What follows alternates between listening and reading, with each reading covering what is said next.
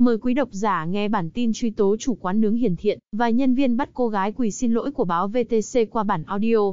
Viện Kiểm sát Nhân dân thành phố Bắc Ninh truy tố đối với chủ và nhân viên quán nướng hiền thiện về tội làm nhục người khác khi bắt một cô gái quỳ lạy, rồi hành hung, nhục mạ.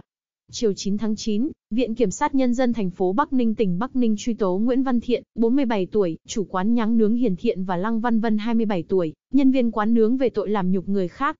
Trong quá trình điều tra, bị can Thiện và Vân đều thành khẩn khai báo hành vi phạm tội của mình. Ngày 18 tháng 8, một clip ghi cảnh chị DTH, sinh năm 1993 quỳ gối, xin lỗi chủ quán lan truyền trên mạng.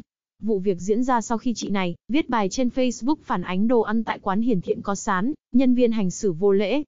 Chủ quán nướng khi đó đã dọa nạt và livestream sự việc lên mạng xã hội. Ngày 19 tháng 8, Công an thành phố Bắc Ninh khởi tố bị can, bắt tạm giam Nguyễn Văn Thiện về tội làm nhục người khác.